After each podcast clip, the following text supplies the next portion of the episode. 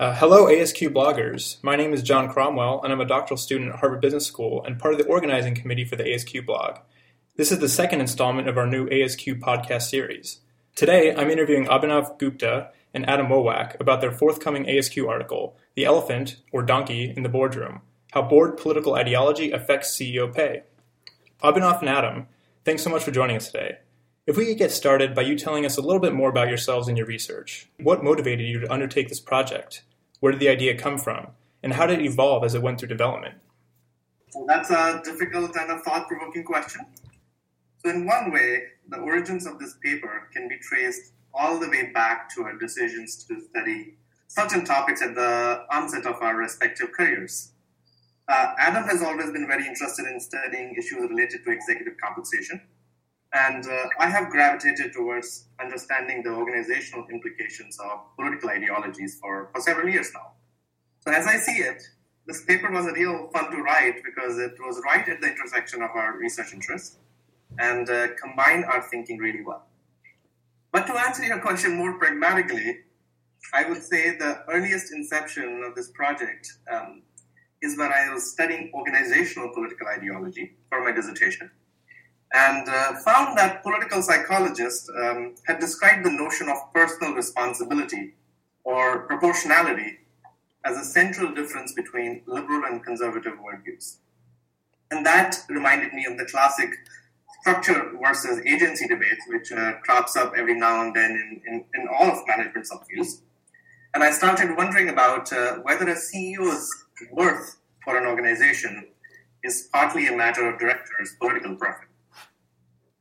At that time, I discussed this idea with Adam, who I know is very interested in and expert on the topics of executive compensation, and in addition to being a very good writer. So, to our, to our good fortune, the data on directors' political ideologies was, um, was available through public sources, and that is the Federal Election Commission database.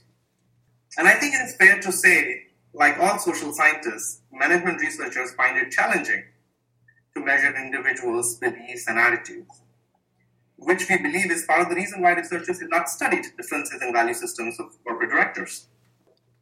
So at this point, given that we had identified the construct of political ideology, which I believe is quite provocative, and uh, had a reasonable plan to measure it, we believe that uh, that was our starting point and our hook to engage the corporate governance scholars.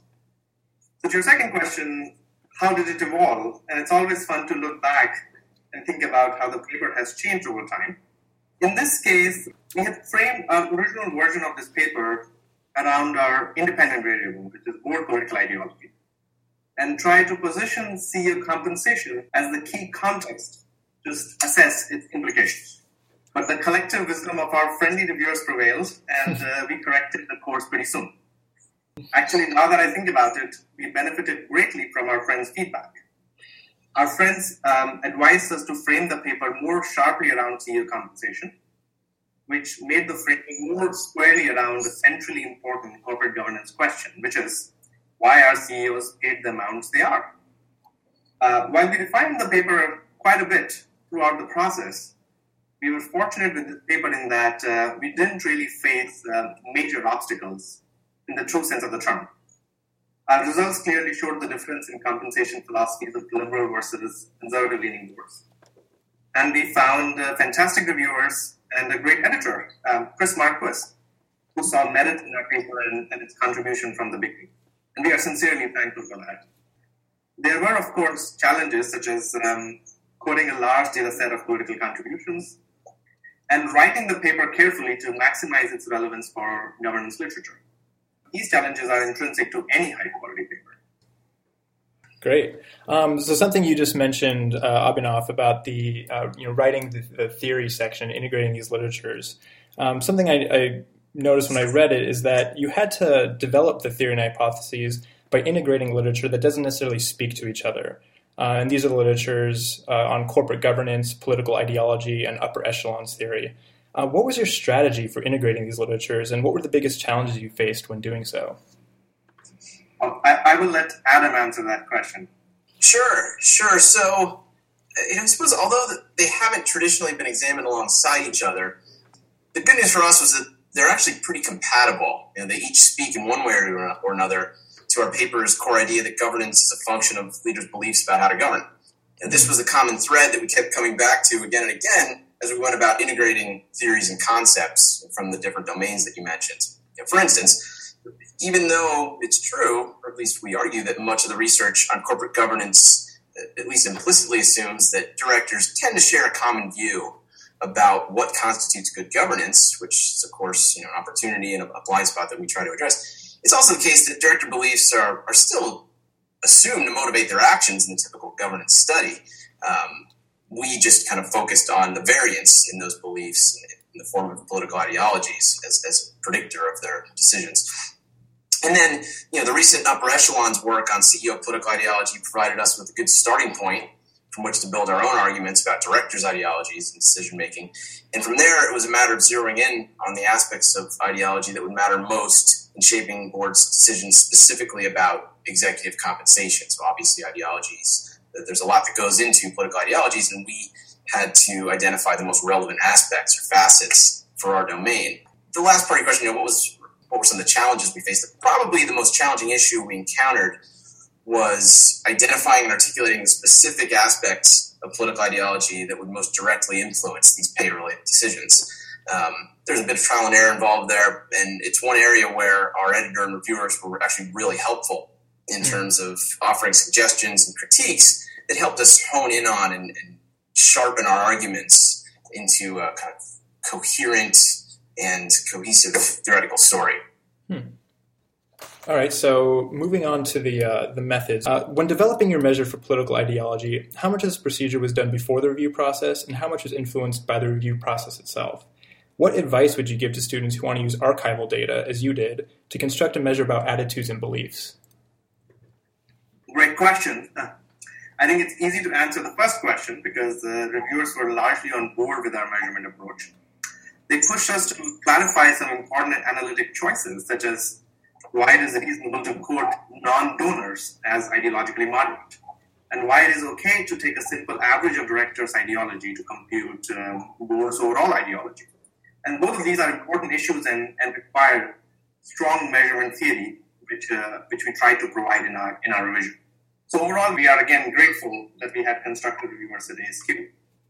Um, in terms of advice for students, um, we will offer encouragement to think creatively about how values and beliefs can be measured through archival data.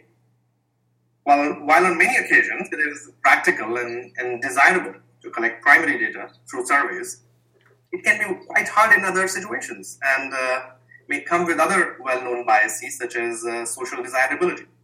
For example, if you ask people about their political ideology, lots of people will rate themselves as ideologically moderate. And if you compare that with how they lean on various social and economic issues, you will find that they are much more liberal or conservative than they report. So, in, in those situations, archival measures can be very helpful. And for people who are interested, um, a good discussion of this issue can be found in papers by Eugene Webb and Karl Weick who have long urged researchers to creatively design studies and seek out what they call trace indicators of executive psychological proclivities. Eugene Webb, for instance, wrote a paper in the 1960s where he measured political beliefs of journalists by looking at how much coverage they gave to which politicians, which I thought was a clever uh, measurement approach. Building on those early ideas, management researchers have since then utilized diverse indicators um, archivally obtained indicators um, using text, audio, and video data to measure corporate executives' personalities, beliefs, and attitudes. All such measures, however, require extensive validation before a top tier journal like ASQ will find them acceptable.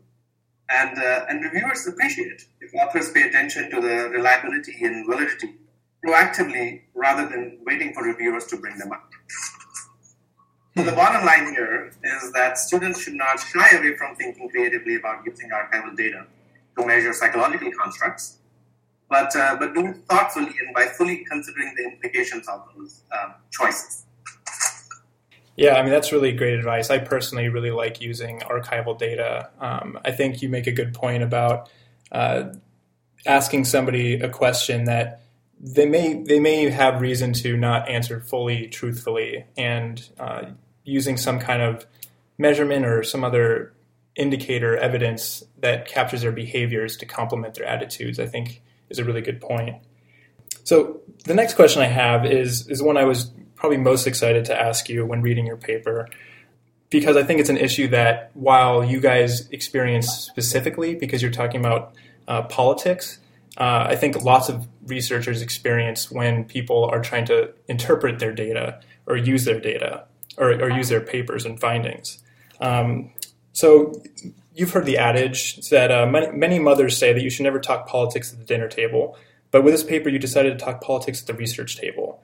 When conducting a study on such a politically charged topic, how did you maintain an objective distance while developing the paper?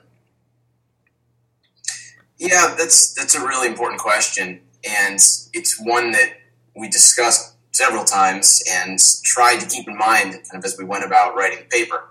You know, we really, really focused on keeping our language as politically neutral as possible, as the very idea underlying our paper is that people will differ in their beliefs about what good governance looks like. You know, depending on where you, me, and Abhinav fall on the ideological spectrum, we might all have very different views about CEOs' roles in the success of the firm, and then how these individuals should be rewarded or penalized. But as we were careful, at least as we tried to convey in our paper, that doesn't mean that any one position is right and another is wrong. It, instead, our argument was that directors are generally trying to govern the best that they can, uh, but they also have different ideas based on their ideologies about what good governance looks like. And I maybe this is naive on my part, but I like to think that people on both sides of the political spectrum could read our paper and find at least some parts of our theory that they agree with. Because I personally don't think that either side comes off as the villain or the hero in our paper. And that kind of leads into the last part of your question regarding the practical implications of our work. I don't think that boards should necessarily take away from our study that you know the liberal governance approach is necessarily better or the conservative governance approach is necessarily better than the other sides because, as, as we repeatedly argue, each represents a subjective, not objective, subjective set of beliefs about the way the world works. But I do think that directors can benefit by being aware of their own biases and how those biases influence, uh, and in this case, their political ideologies influence their decisions outside of the voting booth. And there's been obviously lots of research that looks at political ideologies and how they influence decision making in all all kinds of domains. Um, you know, it could help them. Getting back to directors, better understand the reasons why, for instance, you know, some directors on their board disagree with them about governance-related matters. You know, it, it seems reasonable to expect that considering an issue from multiple ideological perspectives will help a board reach decisions that are, if, if not palatable, at least understandable to, to all of its members. Hmm. Um, so as a follow-up question, uh, now that the study's done, given the timing of the presidential election and the inauguration, I'm sure this paper is receiving quite a bit of extra attention. How do you talk about your study to those who are interested in it, particularly when they seem like they may be trying to use it to achieve a political objective? Well, I think our answer would be that uh, we both try to be as politically neutral in communicating the study and its relevance. And uh, what I have found interesting so far is that when you tell about uh, when you tell the audiences about the key findings of this paper, they usually tend to see something that uh, furthers their ideological worldview. So a lot of conservatives are happy to see that um, that uh, conservative-leaning boards tie pay and performance more tightly together Whereas liberals, many of them tend to note the fact that liberal boards are, are paying less to the, to the CEO than, than the conservative boards, who they argue um, tend to overpay their CEOs. So while we avoid any of these political stances, we have found it interesting so far on how, um, how people have reacted to it so far. Hmm. So in the study, you measured how much prior firm performance affected CEO pay, and you found that it was enhanced when boards were more conservative, as you said.